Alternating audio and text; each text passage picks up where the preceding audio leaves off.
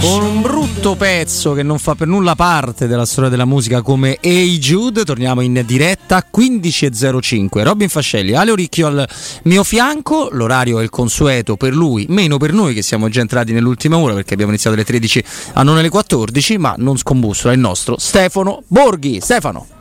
Ben ritrovati. Ciao Stefano. Caro Stefano, oggi senza timpano, senza il maestro, sei tutto nostro e quindi eh. vedremo come, come, andrà. Dai, eh, inizia un... Uh, sta per iniziare. Intanto che, che, che, cosa ti occuperai questo weekend? Cioè, che partita fai Stefano? Domani faccio Torino-Inter alle 18.30. Toro poi domenica sera mm. abbiamo una grandissima maratona con, eh, con, le 5 partite in contemporanea che si giocano alle 21. Noi con Sunday Square iniziamo un'ora prima perché avremo tutte le voci del prepartita e finiremo diverse ore dopo perché sarà una puntata in cui daremo tutti i verdetti ma daremo anche tutte le pagelle, tutti i giudizi, tutti i commenti della stagione su tutte le squadre, eh, voglio preannunciarlo, sto, sto preparando le mie pagelle di tutte le squadre, per cui e sarà una, domenica ti... finale potente. No, no, ma infatti, beh, figurati se non hai qualche impegno lavorativo qua e là, una cosa che non fai mai, la, lavorare e seguire il pallone che rotola, quindi figurati, ci lasci stupito. Chissà se, che avevamo già fatto un discorso, mi pare, di pagelle,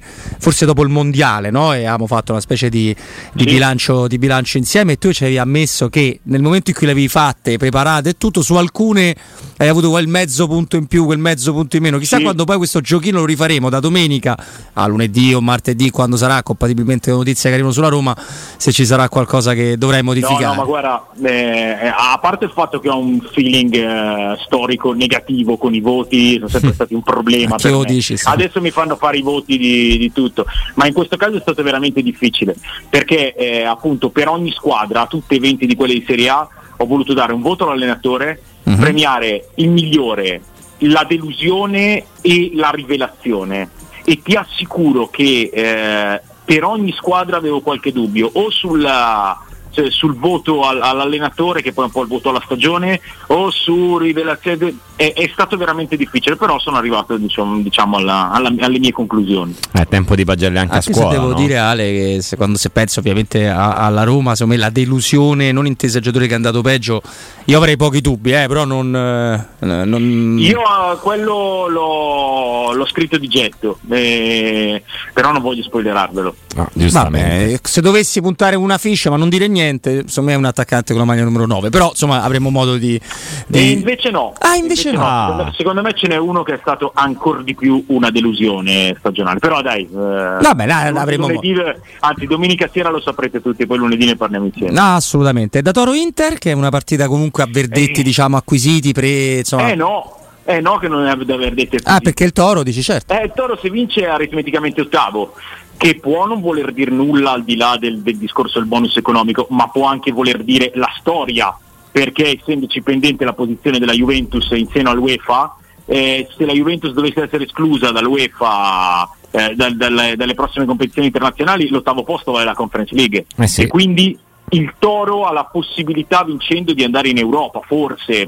questo è un po' un peccato il fatto che sia eh, pendente questa possibilità perché perché sarebbe bello vivere gli ultimi 90 minuti con, eh, cioè con qualcosa di concreto. Però eh, il Toro, mm, l'ha detto anche Juric oggi in conferenza stampa, eh, è lì dove sognava di essere e adesso sta a lui. Eh, L'Inter invece, al di là anche questo del obiettivo di eh, chiudere al secondo posto, ballano circa 5 milioni di premi eh, per, cioè, fra il secondo e il terzo posto, ma credo che oggi questo non sia il pensiero principale, ne, neanche per, per, le casse societarie. L'Inter ha una settimana dalla finale di Champions, eh, fa dei test, ruoterà, eh, però anche lì eh, ti faccio un esempio, che magari non è l'esempio più centrato, però eh, forse il ballottaggio fra Geco e Lukaku per una maglia titolare fianco Lautaro a Istanbul è stato un po' ribaltato dalle ultime prestazioni. Se domani Geco mm, viene mandato in campo dal primo minuto, e sai che segnando, facendo benissimo potrebbe controribaltarlo? Per no. si gioca la possibilità anche di un minutaggio nella finale di Champions. Per me sarà sarà un preserale frizzante quello di, di, domani a Torino. Certo che poi se pensiamo che Simone Inzaghi ha davanti a due attaccanti del calibro di Geco e, e, Lukaku no? per giocarci sì. una finale è veramente tanta roba. Ehm, ti volevo chiedere eh, Stefano hai detto se il Torino vince è matematicamente ottavo, in corsa con il Torino ci sono la Fiorentina che eh, giocherà stasera contro il Sassuolo e il Monza invece che va a Bergamo, quindi ancora lì c'è però margine. Anche il Bologna. E anche il Bologna. Anche il Bologna può, Esattamente. Può sì. Quindi c'è ancora margine, è un campionato che Come si no? chiude con i fuochi d'artificio. Oh, sì, sì, domani, cioè, tra domani e domenica abbiamo eh, questa, questa volata per l'ottavo posto che ripeto ad oggi non dà niente se non il prestigio di essere la prima dopo le sette sorelle.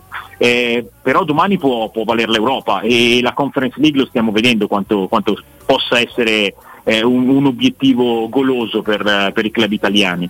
E poi abbiamo, abbiamo il gran finale della salvezza eh, tra, tra, Verona e Spezia, ammesso che sia il finale perché c'è la possibilità della, cosa, della coda dello spareggio siamo divertiti quest'anno e paradossalmente in un campionato che è stato cannibalizzato dal Napoli.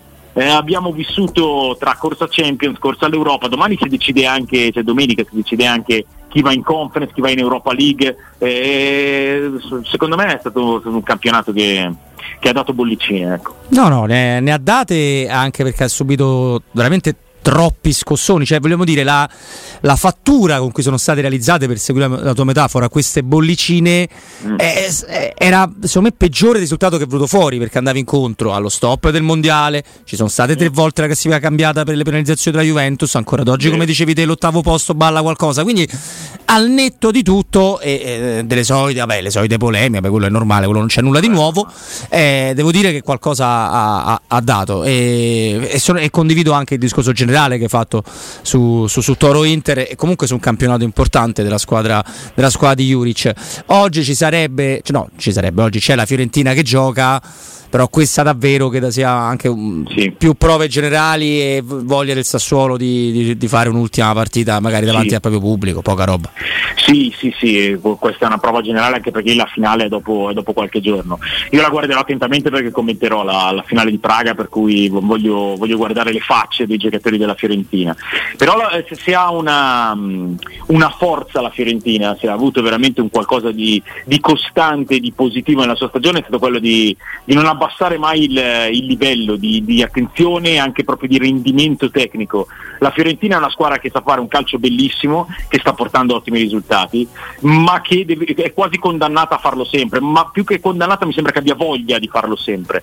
Per cui anche stasera mi aspetto, mi aspetto una Fiorentina che, che accresca l'entusiasmo in vista de, di una difficilissima finale col West Ham eh, piuttosto che una squadra con, eh, con, i remi in barca. E, e, lo stesso Sassuolo ha vissuto una stagione, secondo me Sassuolo eh, poi mh, sicuramente molto positiva, nella seconda parte, nella prima parte un po' meno, ha fatto fatica a digerire i, cambi profondissimi che ha avuto davanti, d'altra parte cioè, eh, ha, perso, ha, perso, giocatori determinanti, eh, ne ha trovati di altri come Loriente che, che in questa finale di stagione non c'è ma che secondo me è stata una, una delle eh, rivelazioni del campionato, eh, magari da Pinamonti non ha avuto completamente quello che ci aspettava, però anche lì a, a un certo punto Dionisi sembrava eh, essere un po' in affanno no? Eh, nel, nel tenere le redini di questa di questa ricostruzione e invece anche lui ha dimostrato di essere un allenatore bravo, un allenatore con delle idee, un allenatore con presa sul gruppo, per cui è, è l'ultima partita anche per una squadra che, che ha voglia di piazzare un timbro e di dire anche quest'anno abbiamo fatto bene.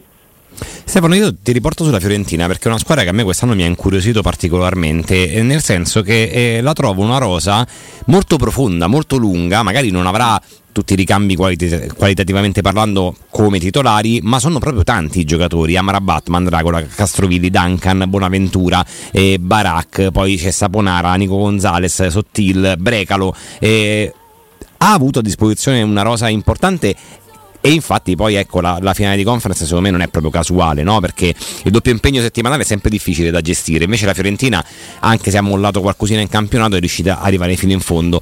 Può vincere questa conference league la Fiorentina oppure il West Ham secondo te è una squadra più pronta, magari più internazionale?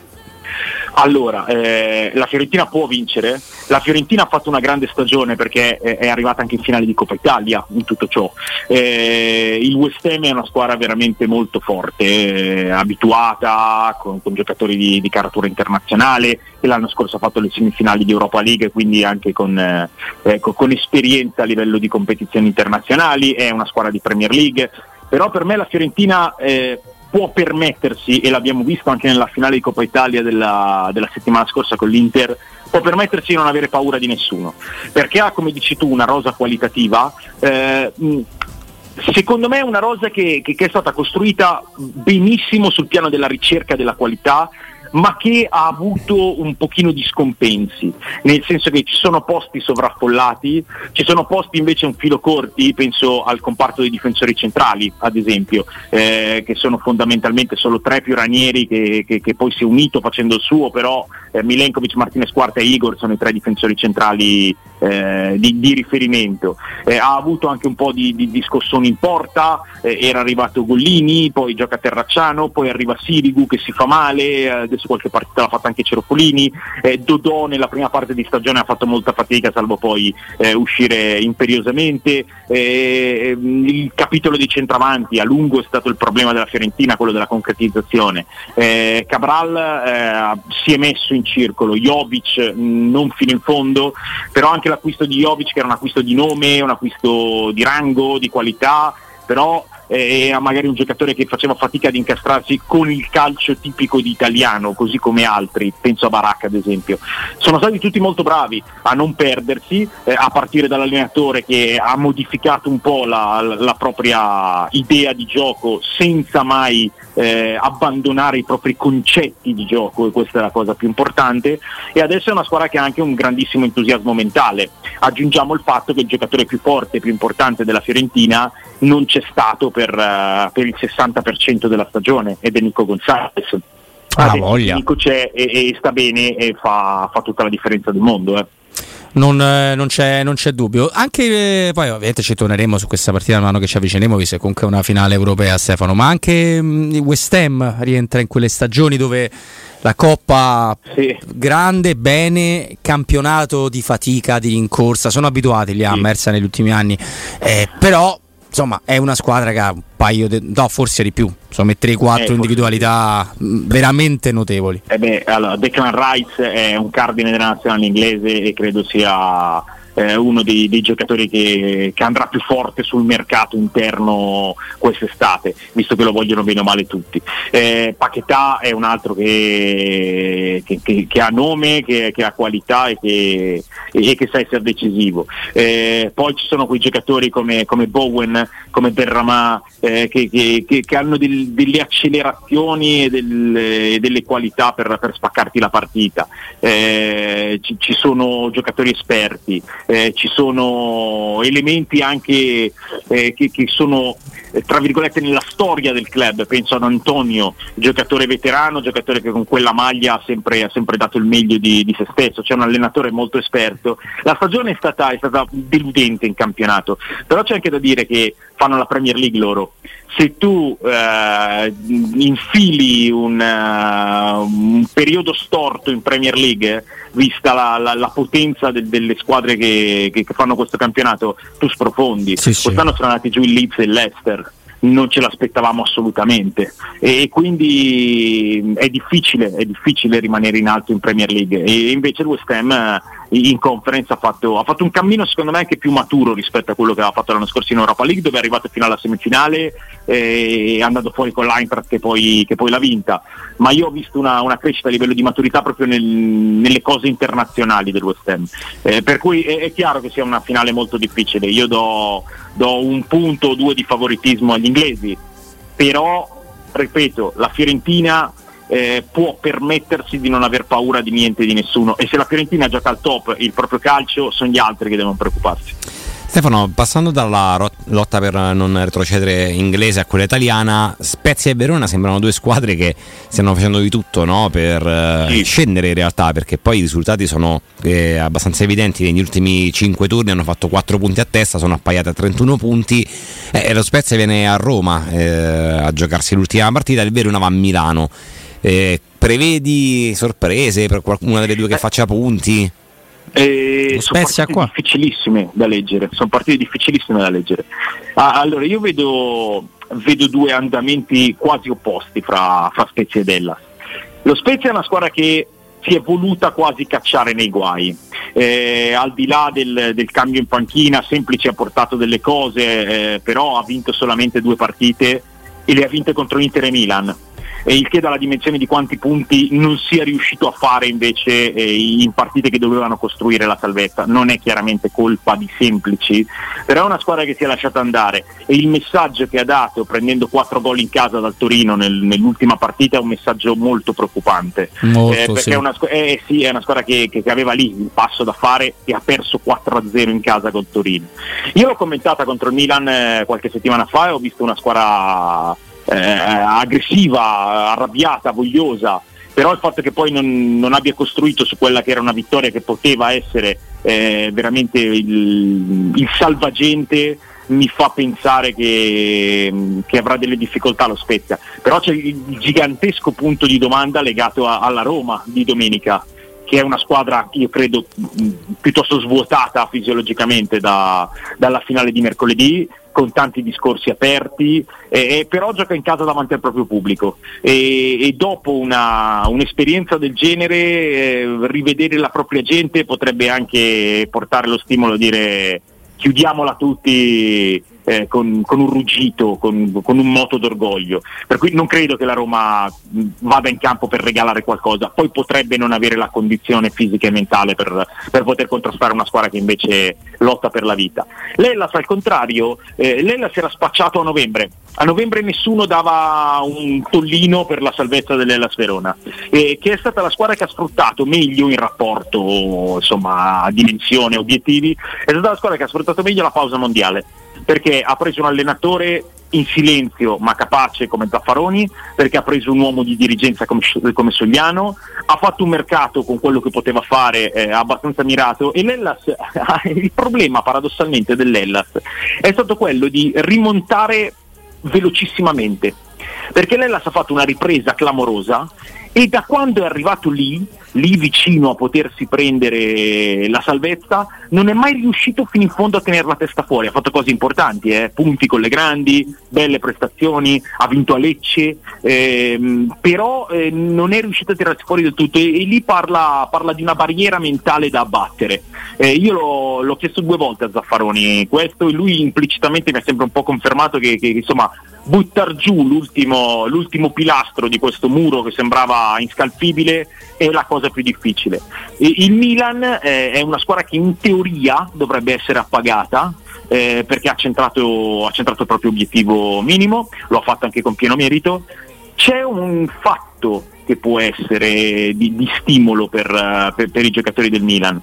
Il fatto di poter chiudere comunque con 11 punti in più, comunque più di 10 punti in più rispetto alla Juventus, che al momento sarebbe eh, dentro le 4, il Milan sarebbe quinta al netto della penalizzazione e, e, e quindi Allegri l'abbiamo sentito anche nel, nel, nel post partita eh, di, di, proprio di, di Juve Milan dire eh, ci sono squadre che andranno in Champions avendo fatto meno punti di noi. Ecco, magari non sono sicuro che sia così, eh, perché poi quando c'entri l'obiettivo i discorsi passano in secondo piano.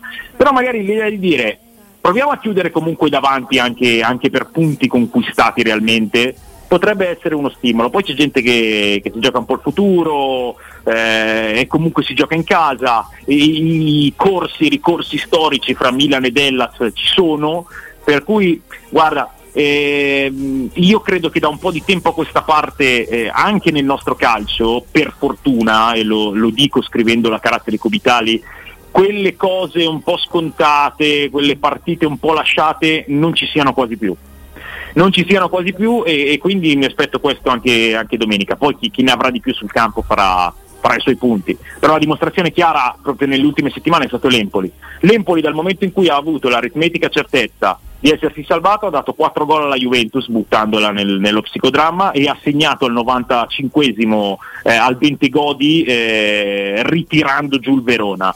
E questo cosa ci dice? Che sono partite vere. No, no, è, è vero che sono partite vere, ci mancherebbe. Io insomma, mi ricordo quando nel 1994 l'allora avveniristica eh. reggiana, perché aveva il Giglio all'inglese, ora è diventato Mapei, insomma, eh, no, vinse all'ultima Milan 0 Reggiana 1 a San Siro e sembrava una cosa eh, che non poteva accadere, no? che poi non, non, fu neanche particolarmente importante se non sbaglio per la, per la classifica, però era un, una roba una volta ogni 150 partite. Adesso effettivamente è cambiato tutto. Guarda, sulla Roma, no aspetta, prima, prima della Roma io ti, insomma ovviamente è la notizia del giorno di Sky, l'ultima ora riguardo il Milan è, è che Leao hanno fatto pure il tweet col surf che piace tanto utilizzare come espressione, no? eh, rosso-nero è in sede per rinnovare il contratto fino al 2028. Sì. Se ti domandassi che segnale è per il Milan, oltre ad essere domanda banale, immaginerei anche la risposta che mi dai, perché ovviamente ti tieni il più forte che hai quindi il sinonimo di ambizione, di percorso. Eh. Io sempre, non ti dico il dubbio, eh, però la curiosità di quando questi giocatori che vincono le Serie A praticamente da soli o ti portano a vincere la Serie A praticamente da soli, alla fine eh, rimangono, non so se pensare, vedi è buono per il momento calcistico italiano, no, oppure non, non, non ne, o non se ne sono accorti o, perché non se lo vengono, vengono a prendere. No, no, no, dai, è indubbiamente buono per tutti, buono per il Milan perché non solo trattiene il suo giocatore più rilevante, ma è andato quasi a riprenderlo, perché se noi torniamo indietro di qualche mese, insomma anche in questo caso ti avessero detto scommetti sulla permanenza di Leao, tu rimanevi piuttosto freddo. Tutti, eh, credo, Ste, eh, tutti. Appunto, appunto. Quindi è andato quasi a riprenderselo. Eh, segno che c'è, c'è spinta, c'è, c'è, progettualità e c'è, mh, mm, e c'è possibilità di crescita in futuro. È un segnale molto buono anche per il nostro calcio, perché questa sensazione di essere un campionato di sviluppo, un campionato di passaggio è una sensazione molto scomoda e questo in qualche modo dà, dà, dà una spallata al concetto e, e, credo sia la soluzione giusta anche per lui. Perché Raffaele Leao ha delle qualità cristalline, lampanti, eh, però è un giocatore che ha ancora ampi margini di miglioramento, eh, è un giocatore che, che, deve imparare la continuità, è un giocatore che eh, de- de- deve mostrare eh, una maturità aumentata perché poi io sono anche nei periodi eh, di critica a Leao, io sono sempre stato dalla sua parte, io ho sempre visto delle partite difficoltose della squadra, anche di un Leao magari più appannato rispetto ai suoi momenti più fulgidi, però ho sempre visto le cose pericolose del Milan scaturire dalle avanzate, dalle conduzioni, dalle conclusioni, dalle sterzate, dalle giocate di Raffaele Leao. Quindi quello è un ambiente in cui lui è già leader, in cui lui è, è superstar, che lui conosce, un ambiente che gli sta dimostrando quanto vuole puntare su di lui. E quindi anche per, per questo suo percorso, per questo suo completamento, credo che il Milan sia per la prossima stagione, per le prossime stagioni, il posto migliore possibile. Questo lo vedremo. Guarda, eh, Stefano, noi tra, tra, ti salutiamo. L'ultima eh, considerazione, barra domanda che, che, facciamo insieme. Perché io in altri tempi, prima di una gara come Roma Spezia, avrei potuto cercare di fornirti no, quello che si scrive sulla partita, i possibili ballottaggi. In realtà non ho idea di che squadra metterà in campo Mourinho. Credo che la maggior parte dei giocatori, con qualche eccezione di Budapest, abbiano finito la stagione a Budapest, che è il motivo per cui Matic fa un post che per alcuni è stato preso da Dio dalla Roma, in realtà da Dio dalla stagione, non penso proprio che lo rimetterà in Roma Spezia e non ci sarà nemmeno Mourinho in panchina. Quindi faccio un po' di, no, di, fatica. Quello che ti posso dire è che ovviamente verrà eh, regalato un tributo, non, non, per il campionato della Coppa Italia, di immagini tranquillamente, anche se la Roma purtroppo le sue occasioni in campionato l'ha avute come per due terzi è stata nelle prime quattro, ma è parecchio che non vince, quindi è giusto così, se vogliamo, a netto di qualche arbitraggio, per la, l'Europa, l'Europa, League, che comunque merita di essere ricordata come un percorso bello al di là della, della finale. Ma oltre questo io non, non, saprei neanche come aiutarti da Roma, perché non ne parla nessuno. Nessuno. Eh no, è così, eh, e ci sta anche, perché perché la portata di, di, quello che è successo mercoledì, cioè, di, di, quanto lo sia atteso, anche di quanto si è speso, fa sì che quest'ultima partita eh, sia, sia, una cosa per onor di firma. Però ripeto, la Roma la gioca in casa, la gioca davanti al proprio pubblico. Io ho la sensazione che ci saranno delle emozioni domenica, che ci sarà un, un feeling, un collegamento fra, fra la gente e la squadra e lì, lì non, non, sai mai cosa aspettarti. Poi della stagione eh, parleremo la settimana prossima perché il, il, discorso da fare è lungo, è ampio ed è complesso, tante sfaccettature e, e tante cose da, da, analizzare, cercando di, di, non dimenticarsene perché sennò si, si finisce per, per, per, fare un quadro superficiale e magari anche sbagliato. Eh, però insomma adesso vediamo, vediamo come finisce. Il, il, percorso in Europa League è stato un percorso secondo me indimenticabile, indimenticabile anche per, per tutti i passaggi, per quello che è successo eh, ed è qualcosa che è andato al di là di, di ogni previsione. Le altre competizioni invece sono state per me deludenti eh, però bisogna unire il tutto perché non, scindere non è possibile, è stata una stagione dove si giocava ogni tre giorni, per cui tutto è stato collegato e alla fine faremo, faremo un discorso. Stefano Borghi, grazie di cuore, buon 2 giugno, buon sabato. Sempre un piacere, un Grazie abbraccio Stefano. a voi, ci risentiamo presto.